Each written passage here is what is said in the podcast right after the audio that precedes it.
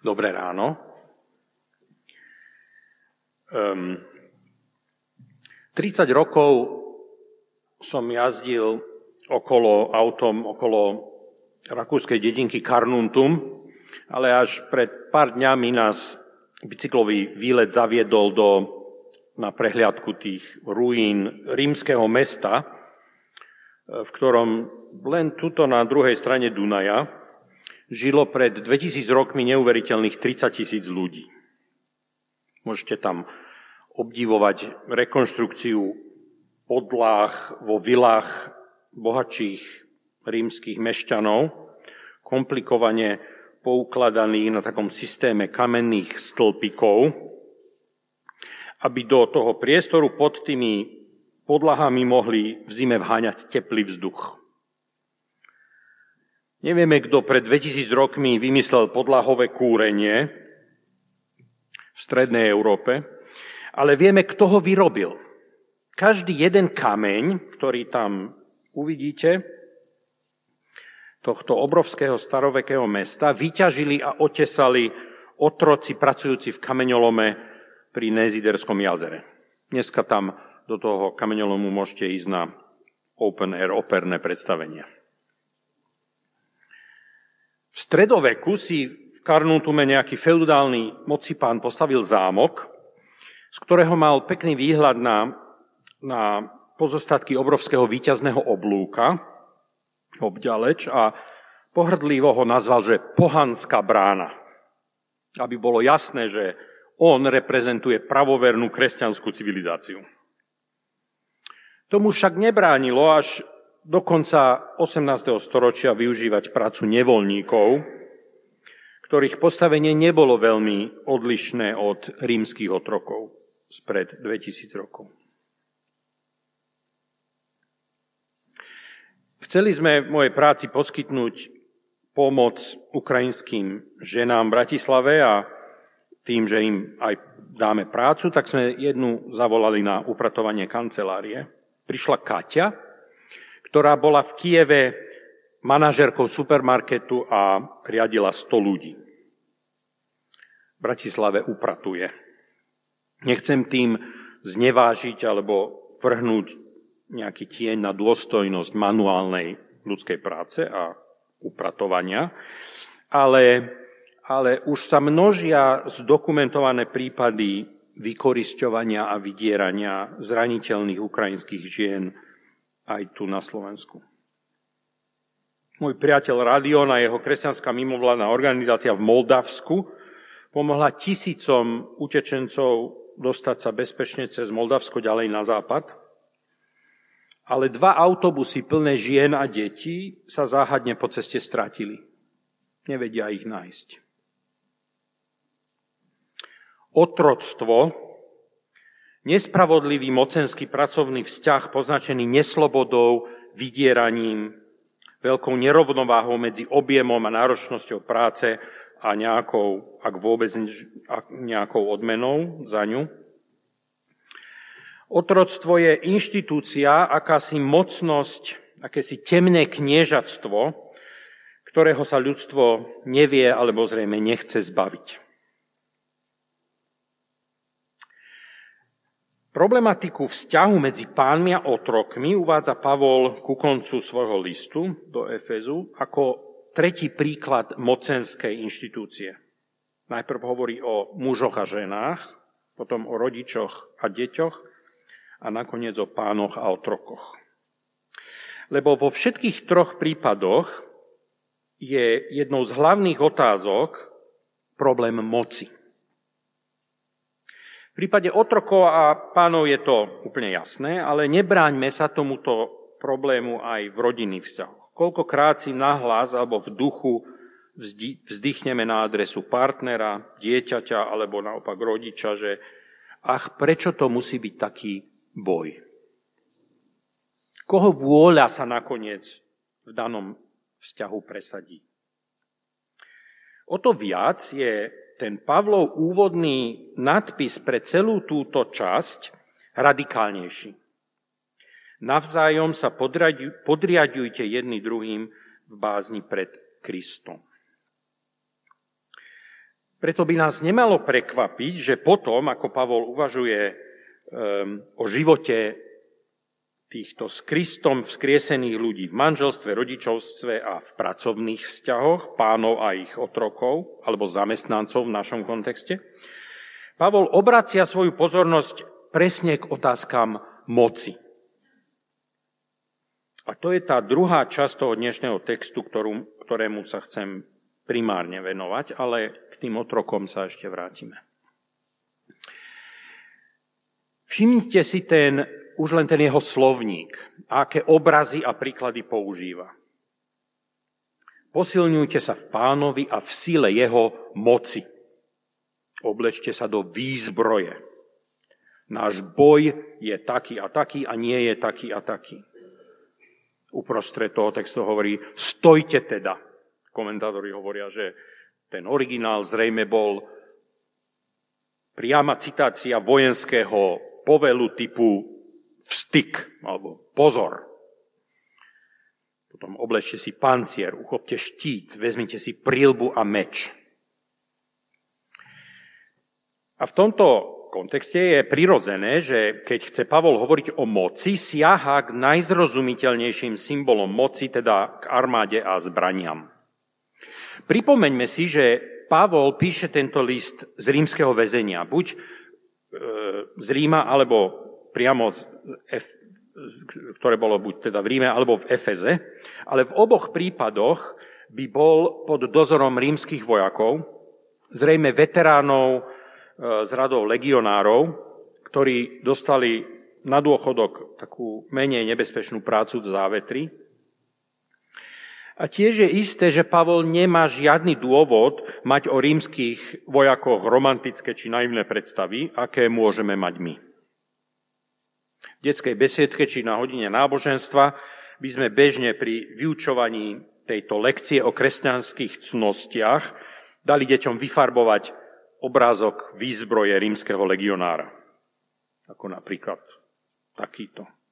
Trošku som mal problém nájsť taký, ktorý aspoň trošku Ehm, zobrazuje tú výzbroj, väčšinu obrázkov, ktorý vám Google vyhodí, sú také, také krásnučké, milučké, buclaté postavičky rímskych vojačikov, e, usmievavých, a ktorí by ani muche neublížili. Ale rímska armáda bola primárnym nástrojom šírenia, udržovania a konsolidácie imperiálnej moci, a robila to s brutálnou efektívnosťou. Napriek tomu, to bol svet, s ktorým Pavol paradoxne vedel veľmi dobre pracovať a komunikovať. Spomeňme si na príbeh veliteľa väzenia vo Filipách, alebo jeho spoluprácu so stotníkom, ktorý ho deportoval pod rúškom noci od Židov zo životu nebezpečného Jeruzalema. Skutky 23. Alebo keď už ako väzeň od zúfalého a bezradného stotníka a jeho lodného kapitána preberá velenie nad loďou, zmietanou v búrke a zachraňuje život všetkým vojakom aj väzňom na lodi. Skutky 28. Profesionálna rímska armáda v prvom storočí totiž bola ojedinelou štruktúrou, ktorá bola otvorená pre rekrútov bez rozdielu etnického, sociálneho či náboženského pozadia. Jediné, čo sa od nich žiadalo, bola absolútna oddanosť cisárovi a ríši, ktorú potvrdzovali každoročne obnovovanou prísahou. V istom zmysle sa dá povedať, že rímska armáda bola jediným historickým príkladom etnicky a sociálne rôznorodého organizmu, ktorý spájala pistis, to je znamená, to je grécke slovo pre vieru, ale aj lojalitu, vernosť voči pánovi vtedajšieho sveta, teda rímskeho, rímskemu cisárovi. Znie to povedome? Presne o také niečo sa totiž snaží Pavol so svojimi komunitami, ktoré zanechal v mestách Malej Ázie, Macedónska a Grécka. S tým rozdielom, že ich pistis, ich viera a lojalita sa upínala k jedinému pravoplatnému kráľovi sveta, ktorým je vzkriesený Pán Ježiš Kristus a nie rímsky cisár. A z toho vyplýva, že aj zbranie, ktorými má tento organizmus úplne novej moci ducha výťaziť nad silami temna, aj tie zbranie budú musieť byť veľmi iné. A tak Pavol s predstavivosťou sebe vlastnou sa, sa vôbec nebojí vyťažiť z vojenskej metafory maximum. A tak hovorí o bedrovom opasku či sukni pravdy – hovorí o hrudnom brnení spravodlivosti, hovorí o obuve a holených chráničoch dobrej správy pokoja, hovorí o štíte viery, hovorí o prílbe spásy, to znamená oslobodenia. A hovorí o meči ducha, ktorým je slovo Božie. Niekedy pomáha, keď, keď si pomenujeme um, opak, negáciu týchto, týchto kľúčových kresťanských cností, ktoré, ktoré tu Pavol menuje. Um, a v tom kontraste voči tej negácii sa nám možno nasvedcujú tie, tie, tie Pavlové termíny trošku lepšie. Um, pristihol som sa, že že som v tomto období trošku taký závislý na správach, proste budím, chodím spať s tým, že, že, že proste kontrolujem, kontrolujem to CNN a BBC, že teda čo sa, čo sa na tej Ukrajine stalo, keď sa zobudím, pozerám, že, že čo, čo je so Zelenským. A, a, a keď som o tom rozmýšľal, pristihol som sa, že, alebo uvedomil som si, že to, čo v skutočnosti hľadám v tých správach, sú príbehy alebo správy, ktoré o, o nejakom víťaz, víťazstve pravdy nad nejakými konšpiráciami alebo fake news. Hľadám, hľadám prí, príklady spr- víťazstva spravodlivosti nad zneužívaním, nad vydieraním. Hľadám nejaké dobré správy pokoja v kontraste ku šíreniu nenávisti, závisti, konfliktu. Hľadám príbehy nejakých krokov viery, ktoré, ktoré niekto urobil napriek strachu. Hľadám príbehy spásy, oslobodenia od nejakej zviazanosti a útlaku. Je zaujímavé, že, že že všetky, okrem, okrem uh, meča ducha, ktorým je slovo Božie, všetky tie obrazy sú obranné, obranné súčasti tej, tej zbroje. Celý tento obraz býva nadpísaný v Bibliách ako duchovná výzbroj, či zbranie duchovného zápasu. A vizuálne je to veľmi dobre vymyslené. Ale nakoniec často nevieme presne, že čo s tým obrazom máme robiť. Zopakujme si, že ten Pavlov kontext sú rodinné, spoločenské, vzťahové a ekonomické systémy a inštitúcie, z ktorých sa skladá náš každodenný život a ktoré v konečnom dôsledku tvoria kultúru celej civilizácie. A nad tým všetkým stojí Pavlova výzva, že nás Boh spolu s Kristom vzkriesil a uviedol spolu s ním na nebeský trón a tomuto Kristovi sú podriadené všetky tieto systémy mocnosti a štruktúry. A my sa pýtame, ako sa to môže stať.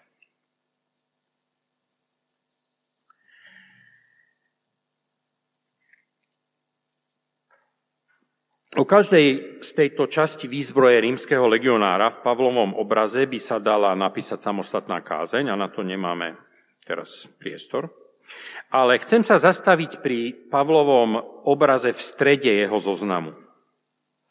Obujte si na nohy pripravenosť na ohlasovanie evanielia, čiže dobrej správy, pokoja. Čiže nejaké evanielium pokoja. Nikde inde v Biblii nie je evaniel, slovo evanielium takto spojené.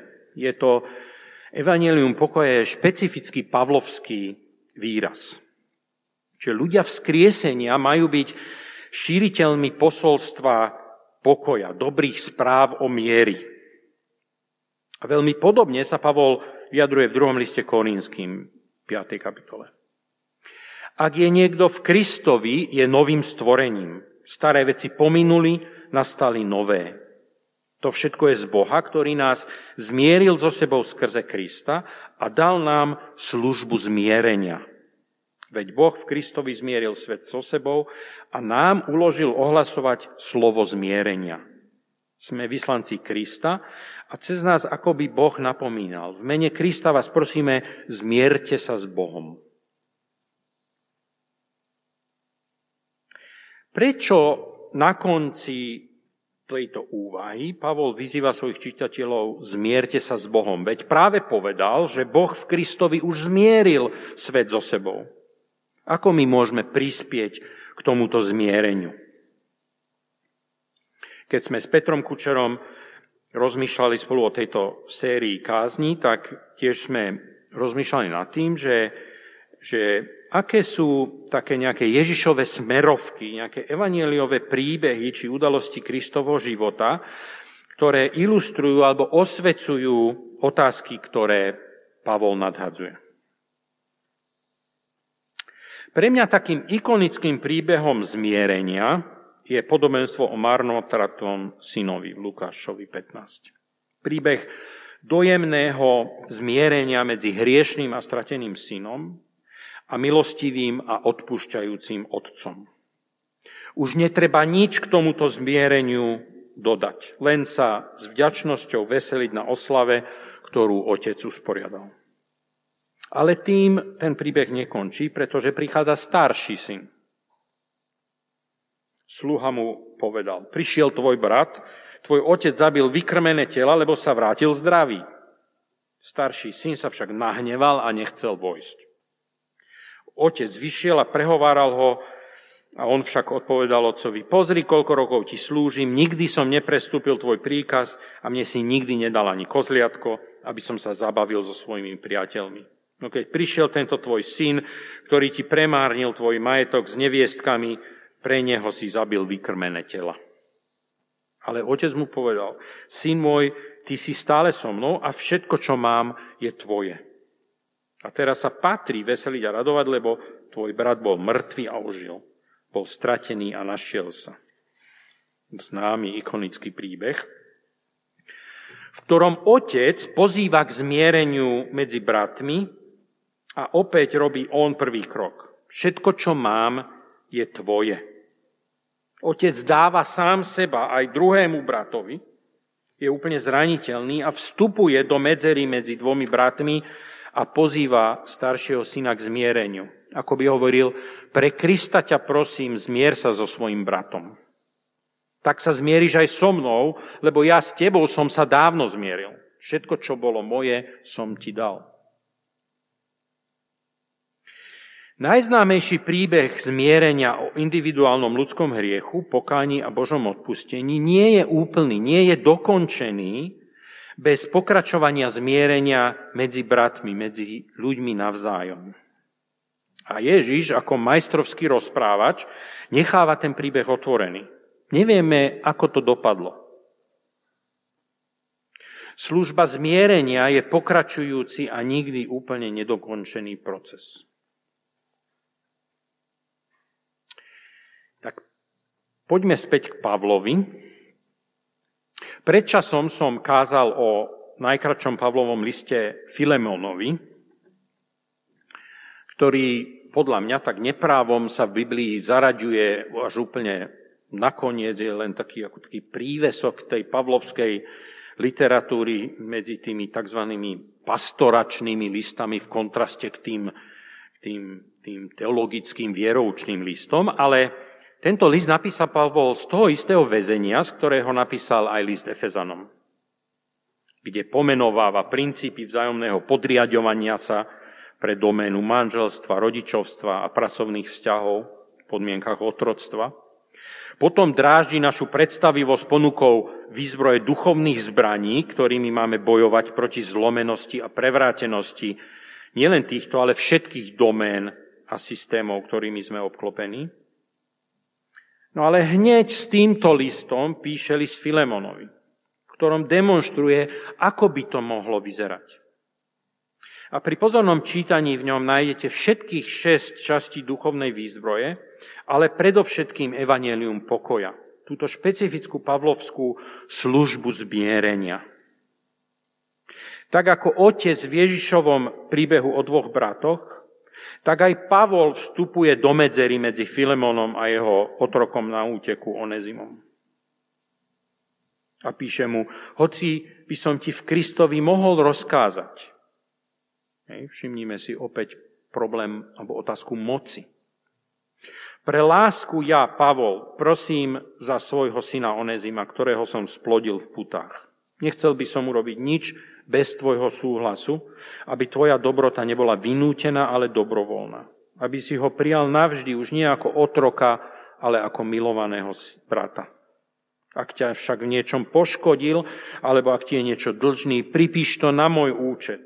Ja, Pavol, píšem vlastnou rukou, ja to zaplatím.